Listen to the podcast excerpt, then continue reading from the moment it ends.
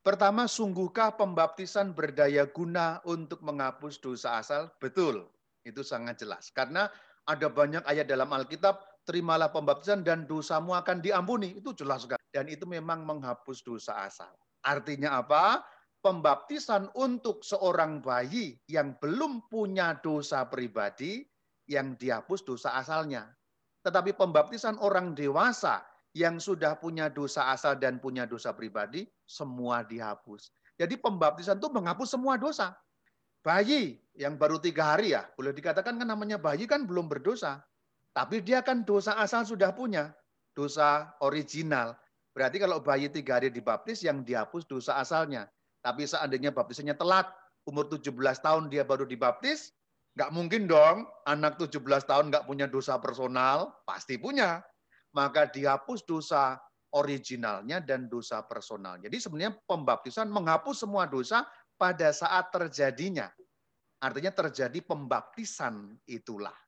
Dan yang kedua, bagaimana dengan bayi yang sudah lahir eh, yang eh, sudah meninggal sebelum lahir atau sebelum mengalami pembaptisan?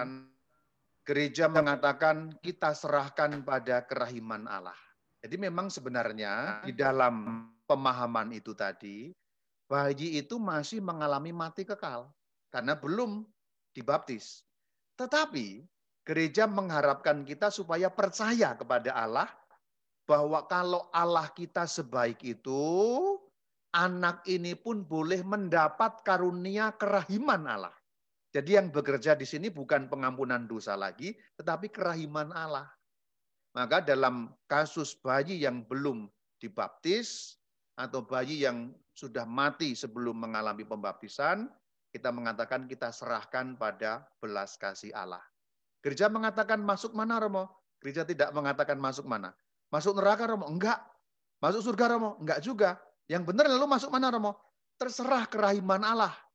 Tetapi bahwa kita punya Allah yang sungguh amat baik, boleh kita percaya kerahiman Allah bekerja. Itu jawabannya. Baik. Dosa asal berasal dari dosa Adam dan Hawa. Sementara cerita Adam dan Hawa kemungkinan besar cuma penghayatan iman yang berupa metafor. Bagaimana menjelaskan dosa asal? Ya, ini kalau tidak mengerti bahasa teologis agak sulit, tapi saya iya. berusaha menyederhanakan. Ya. Adam dan Hawa itu kisah nyata, tapi rinciannya itu yang metafor. Jadi nyata betul dulu manusia pertama ada dan berdosa. Jadi Adam dan Hawa itu nyata, tapi bukan dalam arti nyata persis rinciannya begitu ya. Kisah yang diceritakan itulah yang metafor. Nah, semoga ini, ini bahasa teologis memang ya. Jadi metafor itu bukan seluruhnya metafor. Adam, Adam dan Hawanya betul dosanya melanggar Allah betul, tapi rincian ceritanya itu yang suatu gambaran yang diceritakan kepada kita. Jadi metafor atau bukan? Di satu pihak ya bukan, itu nyata, kisah nyata. Adam dan Hawa itu kisah nyata. Tapi di lain pihak metafor.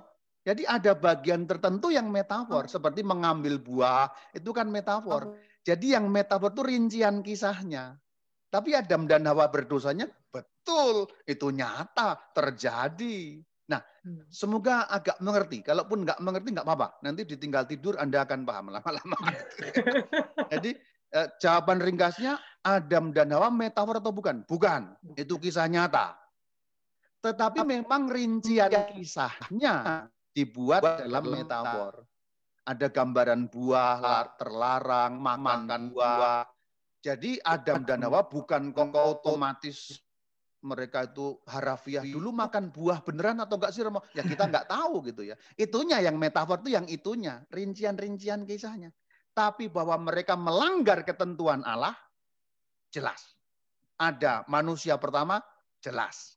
Tapi rincian kisahnya itu yang metafor. Jadi kalau dikatakan Adam dan Hawa metafor, ya tidak, salah itu. Yang metafor itu rincian kisahnya. Nah gitu loh.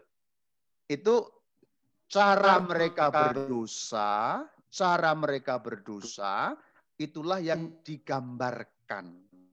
Tentu aslinya dulu ya mungkin bukan hanya soal makan buah gitu. Masa makan buah menyebabkan mati. Nah itu kan gambaran. Tapi intinya adalah jelas nyata kisah terjadi, tapi rinciannya itu yang pakai penggambaran.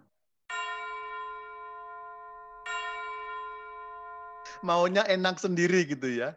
Dia yakin, percaya Tuhan Maha Rahim gitu kan. Tuhan Maha Rahim. Karena Tuhan Maha Rahim pasti mengampuni dosaku.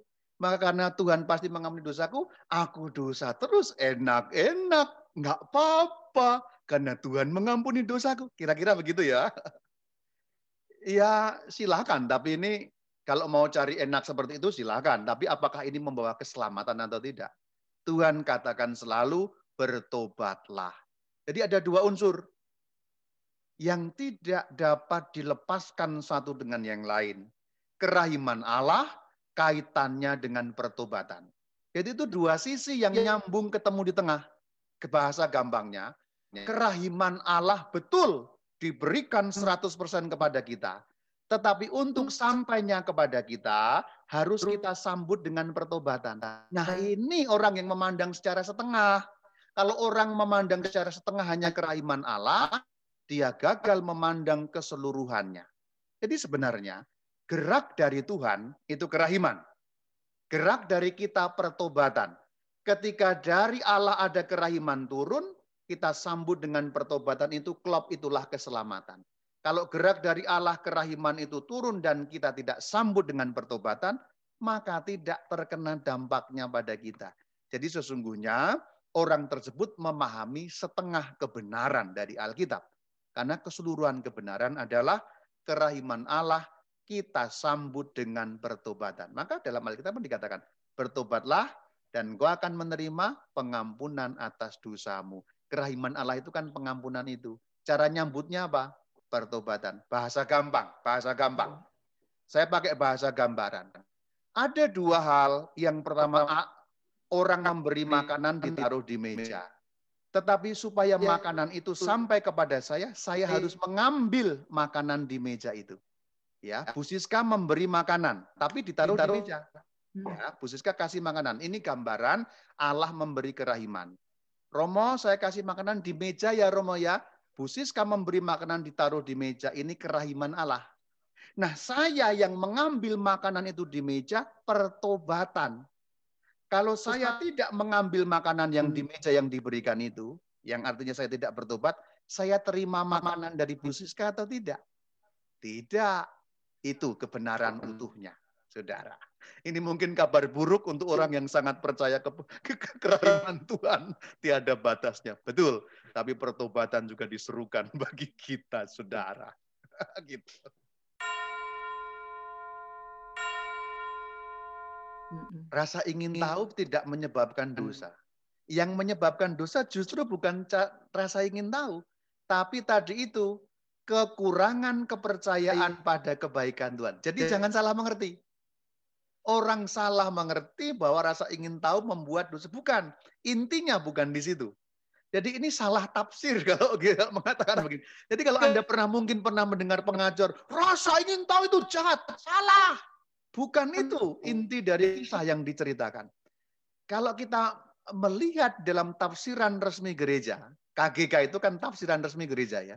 Itu kan magisterium. Kita harus ikut tafsiran itu dong, gitu. Karena kan ajaran gereja Katolik itu ada di situ. Jangan menafsir sendiri kan gitu. Justru KGK mengatakan bukan rasa ingin tahu yang berbahaya itu.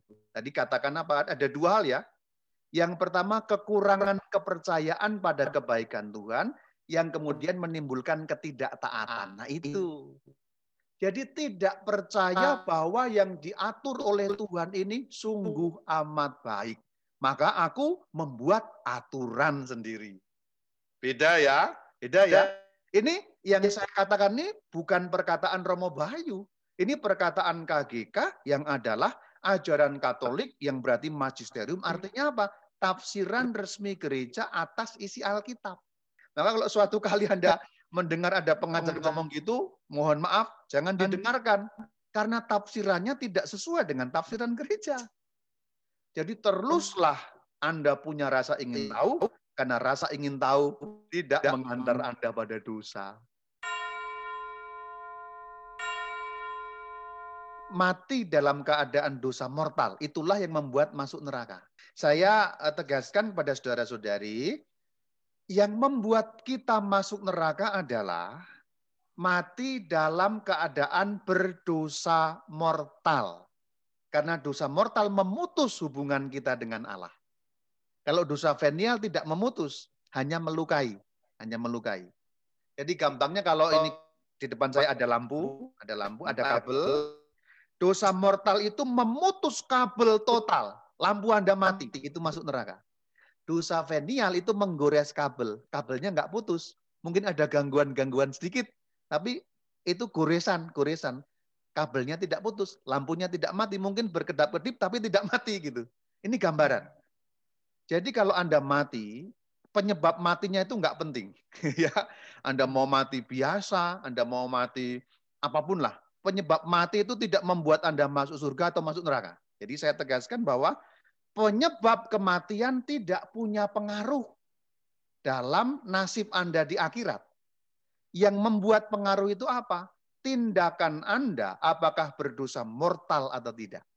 Jadi kalau Anda keadaan mati berdosa mortal, otomatis kabel putus, mati, lampu, gambaran, masuk neraka. Kalau Anda mati tidak berdosa mortal, hanya berdosa venial, nah itu kabel tergoles, lampu masih hidup meskipun kedap-kedip, Anda tidak masuk neraka, masuk yang namanya api penyucian, purgatorium. Jadi itu jawaban mengenai eh, apa namanya dosa mortal, dosa venial kondisi orang dibunuh atau apa pun, saya ulangi bahwa tidak ada pengaruh apa pun. Jadi kita mati dibunuh tidak membuat kita diampuni, atau kita mati biasa tidak membuat. Jadi cara mati itu tidak ada pengaruh apa pun terhadap keadaan kita di akhirat.